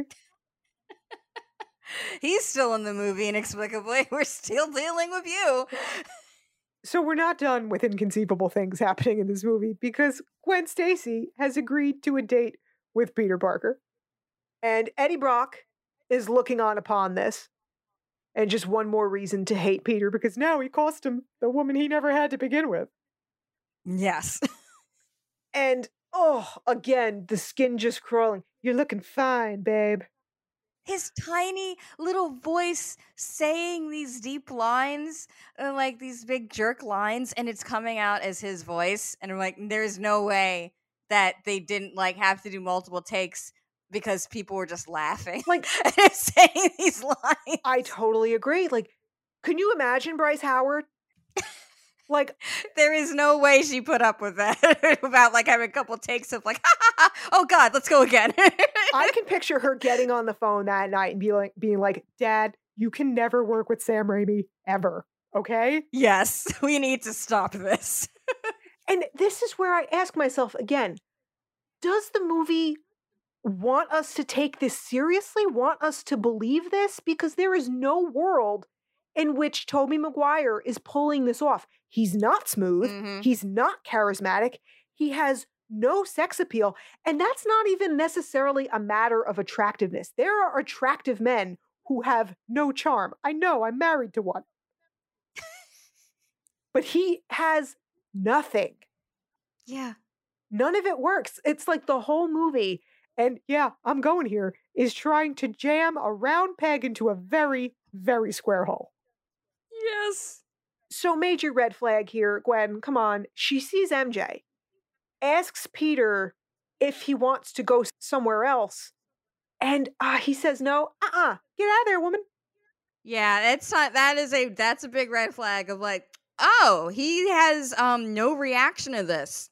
uh, almost like he planned it because anyone that uh that like would suddenly see this would have a reaction of some sort and he does not uh that's not good. That's uh that's something to be worried about. Yeah and full disclosure the second time i watched this i had to mute this scene. I couldn't do it i understand. I totally understand. I did sit and watch this whole thing because i was transfixed by where this was going and how ludicrous and how cartoonish this whole scene becomes. Exactly. It makes no sense whatsoever why the the bouncers in this club don't immediately beat him down. exactly. And you know, I swear I could picture Tom Hanks watching this movie and getting so mad when he's like dancing on this piano. Yes. Like, no, no, you don't do that shit. I do that shit. You do not besmirch my legacy. and after he is done just utterly humiliating MJ at her place of business, at least Gwen has the brains to leave and the dignity to apologize to MJ. Yes that was like the one moment where I was like, oh, that's actually really good because like she has dignity to leave and tell Peter off. And more importantly, apologize to MJ for all of this bullshit. Yeah. and then excuse herself from this. Yeah, because she also realizes in that moment, oh, I've been used. Yes, exactly. And she's like, no, I don't, nope, nope, agency, I'm out of here. so after this, Peter thinks he's going to go have a chat with MJ. And finally, we get some bouncers up here trying to stop mm-hmm. him, but not before. I just couldn't believe it. He backhands MJ to the fucking ground.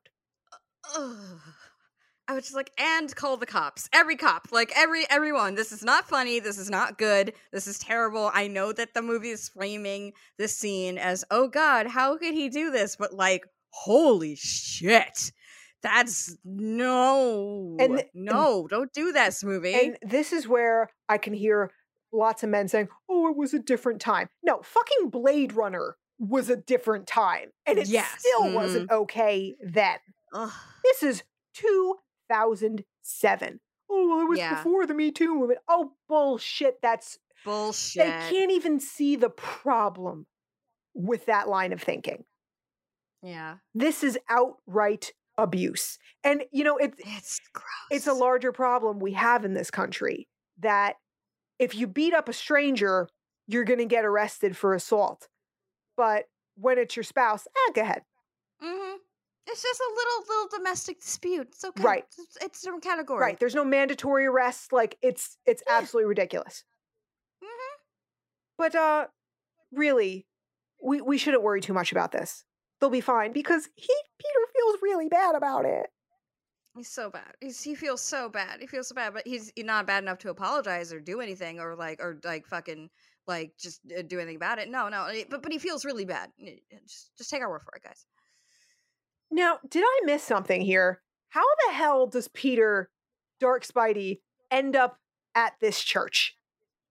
I have no idea. But he is not Daredevil. He needs to get the fuck off that church. like that was my only thought of just like, no, no, no, no, no, no. You are in his spot. Get off. Father Lantom has no time for you. Go away. yes. Get the fuck off Daredevil's spot. His name is on that perch. Get off it. But he is here, of course, because Eddie Brock, who is apparently Catholic, has entered this church with the oh so humble request of dear baby Jesus, please kill Peter Parker. Which I understand. I have also asked God to kill my enemies, so I get it. and again, I ask, are we supposed to take Topher Grace seriously? I don't know. I don't know how the movie wants us to feel about him. Yeah, because he's done a lot of bad things, but the movie also wants us to feel bad for him, maybe in this scene, but the audience has no reason to. You know what? Back in 2007, we didn't yet have the word incel, but that's what he is. Mm. He would be on a Reddit message board for the nice guys these days, mm-hmm. talking about what mm-hmm. bitches. He's on, he's on 4chan. He's easily on 4chan. Yep. So Peter is uh conveniently standing right above Eddie Brock when he is tearing off the Venom suit. It's one with the suit, not with Peter. Who the hell knows? And the goo starts falling onto Eddie Brock below. Why exactly does it turn Eddie Brock into the alien teeth monster, but not Peter? No idea. there is no logical reason. Well, the only saving grace is that only one of them wears those disgusting, horrific dentures. They look so bad on him, on his tiny little baby mouth. And he was clearly it's having just full of shark teeth. and he was clearly having some trouble talking with them. uh huh. But before Eddie Brock slash Venom can really uh, sink his teeth into things, we have to go back to uh, to Brood with Peter for a little bit. And Aunt May shows up just in the nick of time to point him in the right moral direction. kind of. God, the audacity of the scene. Mm-hmm. Forgive himself. And you know what? yeah, I it is in all bold and underlined in my notes. of like, how about you apologize, you douchebag fuck? Yep. God damn it! Like, I forgive yourself. Oh, God damn it, Aunt May. And you know what gets me is that so Aunt May doesn't know the extent of what happened with MJ. She's got no idea. Mhm. But even if she's did, she did, I'm betting she would say the same thing. yeah, She wouldn't care. yeah. Like I don't think Ben ever smacked her around, but I'm sure they had neighbors who were smacking their wives around and they did fucking nothing mm-hmm. Because Mhm. it was yeah he's he's he's the man in this relationship so therefore you just you just need to have a timeout with yourself and forgive yourself for what you did never apologize never vocalize or do any actions to to to do anything to not do that again just internalize it and just forgive yourself and maybe maybe it won't happen again so somehow with what resources and information I have no idea. Eddie Brock tracks down Flint Marko because they need to team up to kill the spider. Ugh. of all the alleyways in this fucking city it's like oh we're together in this one. It doesn't I, I i don't and i don't know why Marko would really give a shit about killing the spider. Like, he's just like i don't really care i'm just gonna go rob another bank. Yeah, and i really don't give a shit. How does Eddie Brock know anything about his kid? yeah. He, he, he shouldn't. There's no there's no way he should know So now Eddie uh, takes the chance that at some point in the next, I don't know, hours, days, weeks, that MJ might need a cab somewhere. and so apparently, Sam Raimi did not want to do this. He apologized to Kirsten Dunst for having MJ be kidnapped again. But fuck oh that. i'm not shocked at that Fuck that. yeah because he is just as guilty of the terrible misogyny in the first two movies. And you know what else? Mhm. Like, I don't know all the particulars, but he's a big time director, and directors stand up for things all the time. He Mhm. didn't care enough to die on this hill. Mm-hmm. yeah What, what were they going to do to him? Come on. Mm-hmm. Yeah, at that point, like he was pretty much untouchable with this trilogy. He could have done whatever the fuck he wanted and said whatever he wanted, especially the Sony, and they wouldn't have had a leg to stand on. Like, what are they going to do? Get rid of him? No, they can't do that. Yeah, so now let's make this third act here as convoluted as possible. We're not just going to kidnap MJ, we're going to put her on a cab, in a cab that's sitting on top of venom webs like 80 stories high. Why does she have to be in the cab? she doesn't. She doesn't have to be in the cab. Why would you go to all that trouble? To string up a giant fucking like thing of machinery with it like just just put her just put her right below the dump truck or something just right below it that's all you gotta do you don't even need to have a cab in the way just that's it Yeah, and just take her out of the cab Like- yeah, so then this debacle is all over the news, which as it should be. Of course it would be. yes But the problem with this is why the hell is this local New York reporter British? that is a weird choice Yeah, like, okay, granted, No Way Home had five people in it who were Brits pretending to be Americans, yes but there's a reason they at least they pretended. exactly there was a reason they were pretending because it made sense. because it wouldn't make sense for any of them to be British like it does it here. Just random BBC reporter, just, you know, on location doing another story in New York, saw this clusterfuck happening and was like, I'm going to report this too, maybe. Like, does the rest of the country after this movie think that we had, you know, British reporters on our local news? Like, I, I don't understand. I, uh, no, no. So now, thank God, thank God, we're almost there. It's time for the showdown. It's time for the big CGI clusterfuck showdown where I again got up and was like, I need to make dinner. I can't. This isn't. I, I know how this is gonna go. I'm just. I'm. This movie does not need me again to play out. yeah. So Peter puts his original suit back on, and we're going to see Harry because Peter knows he can't handle Sandman and Venom by himself. But it's not Harry so much as like the Elephant Man at this point. because even though it's been like I don't know, a day, maybe two, since that Pokeball exploded in his face. He is all scarred like he, you know, was in the Crusades 10 years ago. Like, what is this? Yeah, exactly. It's not red. It's just all just already done and it's just scar tissue. And I maybe that's part of the the goblin serum, like healing you and healing you over really fast, but maybe not correctly. Maybe that's part of it. Who knows? We'll never know. And at first, you know, he basically tells Peter to go fuck himself, and Peter takes off. But mm-hmm. don't worry, Bernard, Bernard is coming to save the day. and he tells Harry, when when your father was was returned, I cleaned his wound. And this was like, uh, stop right there. and I thought to myself, you know, my house cleaner is coming again in uh, in two and a half weeks, and I'm going to tell her, look, Seda, you ever arrive to the house and I am dead on the floor, impaled by a sharpened nylabone. um, you are not required to bathe my corpse. Yeah, yeah. Please, please, just leave that to the medical, yeah. medical examiners and the coroners. Please, it, it's a crime scene. Don't touch the yeah, body. Just, just call nine one one. Just call nine one one. Leave. It's fine. but at least Bernard is is able to confirm that Norman's wounds matched his glider, that Peter is telling the truth, and it was Norman's own hubris that killed why him in the end. Did he never tell him this sooner?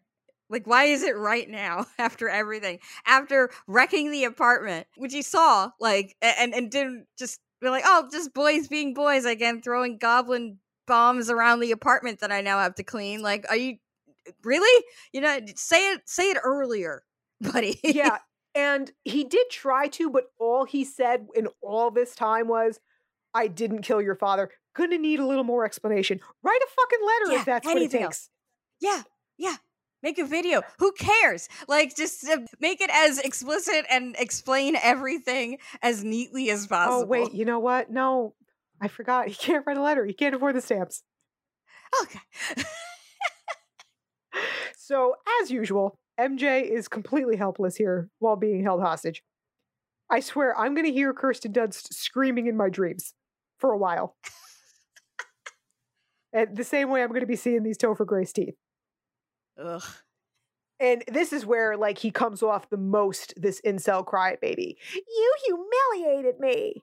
And, you know, it is true that old saying of women are afraid men will kill them, and men are afraid women who will humiliate them.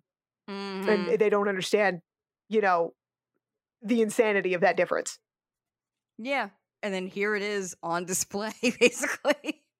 So now we have our big fight scene here with Venom and this sand creature who is just all kinds of nebulous. And as Spider-Man shows up, everyone is just around here, around this this crime scene in progress, just clapping, and then he poses in front of a CG American flag. Of course he does. And I screamed. Hey, George George Bush was still president. and just when it seems like New York is about to lose their hero and Peter is about to die, da da da da our hero, Harry Osborn.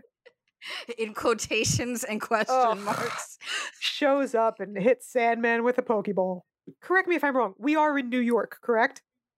Yeah. And what the fuck yeah. do we have this little kid saying wicked cool for?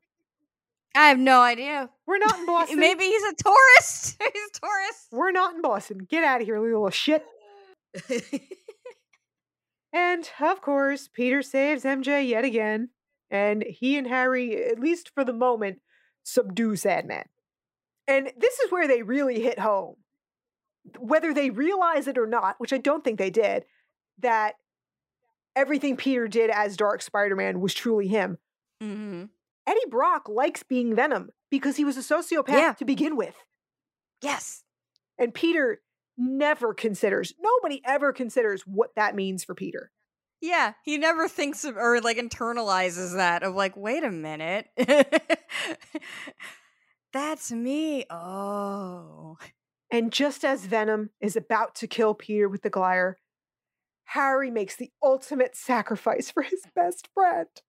Takes the hit, just like Daddy. And now he's finally lived up to his father, as if anyone cared. yeah. I was just like, all right, guess you're dead. Bye. And while he's busy dying, because you know you got to get a bit, you got to get busy living or get busy dying. He's getting Yeah. busy dying. Mhm. And it takes him an eon to die Ugh. from those stab This is this takes longer than Sean Connery in The Untouchables, which is insane. oh yeah. Oh yeah. So at this point, I just I said, I'm fuck it. Whatever. You want to use sound and vibration to to subdue venom and, and get this ghoul off without any kind of precondition. Fine. I don't care. Do whatever. Just make it stop. Yeah. I was like, just end. Just end. Just stop this movie. Just end it. I don't care how. I don't care why. The closer we get to the credits, the closer I am to freedom. Just end. Exactly. So Peter uses a Pokeball to blow up the venom goo and Eddie Brock in the process. Oh boo. Oh no. I'll light a candle for him at the church. Explosion goes J far. Yes. And oh, this just this kills me. So Flint Marko has survived. He's still alive and he's back in his human form. And we still have to see Ben Parker die two more times. so his whole thing is, oh, I was scared and the gun went off. So so they retcon the retcon, basically. right. So feel sorry for me. I, it turns out I was just a desperate man and the gun just went off. And I'm like, "Mm, you know what, buddy? That doesn't fly for me. You know why? Yeah, that still murder. cool story, still Still murder. murder, yep. And not only that, but you know, an unloaded gun scares people just as much as a loaded gun. mm-hmm. So the fact that it was loaded tells me you were prepared to use it. Mm-hmm. You know, you can just pistol whip somebody with an unloaded gun. Mm-hmm. And because this is a Sam Raimi Hallmark movie, Peter just forgives Marko and doesn't consider that this man is a supervillain sand being, and maybe as Spider Man, he should do something to try and contain him so that he doesn't again destroy the city or, I don't know, commit more crimes to save his daughter. So basically, like Marko goes, I was doing everything for my daughter. Peter says, I forgive you. Marko flutters away on the wind. Yeah. And I'm like, did any of those things have anything to do with each other? You know, to be perfectly honest, I might have a little bit more respect for Peter if he actually just went and killed the daughter because I feel like that would solve the problem. I'll solve this problem for you real fast. I'll breathe on her and she'll fucking die, apparently. I mean, yeah, just go right to the source. yeah. And then we have to have this ridiculous death scene. Although I will say, Maguire actually does a better job in this one than he did with Cliff Robertson in the first movie. Mm-hmm. But who could care about Harry Osborn dying? No. So he gets this hero's funeral that mirrors his father, and I assume they were buried next to each other with some kind of tether binding them to two together since Harry just couldn't seem to live without him. Let's bury them right in the same plot. Just put one coffin on the other coffin, and just just put the dirt on. And be like, ah, it's, it's fine. It's what it's what they wanted. It was in, it was in their wills. And I would like to know what happened to the whole like goblin fortress in the apartment. There was a ton of shit in there. Yeah, it's so that is Bernard gonna be the next. Someone's gotta walk in that like tube of goblin serum. Why not Bernard? oh my god, him and Alfred are gonna team up. Alfred's gonna make their costumes because you know that's what he does. Oh, that would be amazing. I would watch the Bernard and Alfred movie. I would absolutely watch that. Bernard, and would you pick Michael Gough or Michael Caine? Ah, I'd probably go Michael Caine. Yeah, I think it depends on who. If Schumacher's directing it, uh, Michael Gough. Yeah, for sure. But if Nolan's doing it, we'll take Michael Caine. Yes. And we are left with the most infuriating scene in this entire trilogy, without any discussion, any hint at an apology, nothing. MJ just goes nothing. right back to Peter. At no point does this man say, I'm sorry. Like, in any context or vocalizing it in any way, does he ever apologize for anything that he did? No responsibility whatsoever. And nor does she demand it. She's in the middle of a set and then she just stops when like he offers his hand and i bet the magicians are like what the fuck we're still going why is this happening again? Security he's back. Take care of this. that is an excellent point but you know they probably don't recognize him without the hair. Instead of who's that guy? Now it's just who's that guy? Who's that guy? Why is this happening again? Are we allowed to finish a set? Apparently not. Security. Well, because it's not like her career actually matters. It's not like a- anything no. outside of them should matter. Yeah, because her life immediately stops when he enters the scene. So she has to stop her set in front of the public in that cafe when he walks in because he's walked in, obviously. I hate this movie. if I ever have occasion to meet Kirsten Dunst, I'm going to sit down with her and I'm going to show her I have no recording devices. I don't even have a pen, paper, nothing. And we're just going to have yeah. a heart to heart chat because she must have needed therapy after making these movies. Oh, yeah. More therapy than she must have needed after interviewed it with the vampire. Yeah, she's she's definitely now on my list of like people I do want to like have in that situation of just talking to them about their experiences and not like with no recordings, just to be like, "Hey, are you okay?" Yeah. I I just watched uh Trauma for like 90 minutes. Are you good? Oh, well, thank God. That wraps up not just Spider-Man 3, but the entirety of the Raimi trilogy. Will you make a pact with me? Never mm-hmm. again? Oh, never again. Oh no, no, no. no. I don't care if uh, never again. I don't care if Jon Watts or or Sam Raimi or any of them have a podcast one day and invite me on it. I'm not talking about this movie or watching it again. Never again will I watch this movie. This is two times for me watching this movie. That is it. That is it.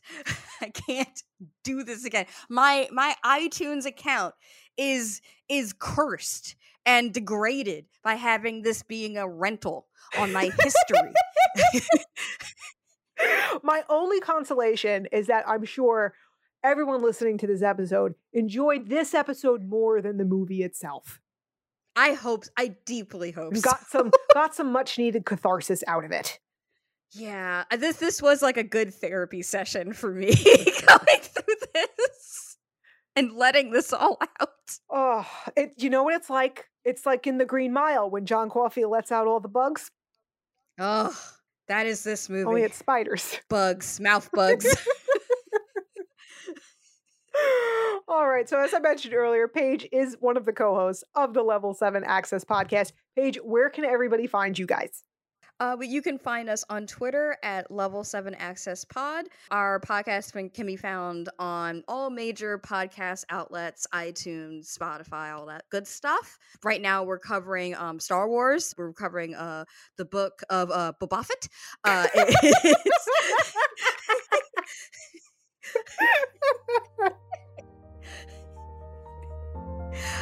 it's it it's it's been a real trip so far on all of our emotions with this show. I understand. My husband has also had that on while I sit on the couch and read because I'm not into Star Wars, and I just occasionally look over and I'm like, "What the fuck are you watching?" Yeah, yeah, that's a good reaction. That's a very good reaction. yeah, we mainly cover uh, Marvel stuff, Marvel movies, Marvel TV, and we also dabble in Star Wars now. awesome. Page, thank you so much for joining me today. This was Thank so much fun. Thank you for letting me come on. This was awesome. I love roasting movies, especially like trash fires like this. This was so much fun. and thank you to all you madams for joining us today. I'm Madam Kris, and next week, everybody, guess what? Amy is back. So just play the song Reunited in your own heads because we would get sued if we played it. Uh, we will be covering Eternals, so if you haven't already, subscribe to the show so you don't miss out, and you know maybe watch the movie on Disney Plus. In the meantime, come chat with us on Twitter and Instagram at Marvel Madams, and check out our blog and website at themarvelousmadames.com, where Infinity Stones are a girl's best friend.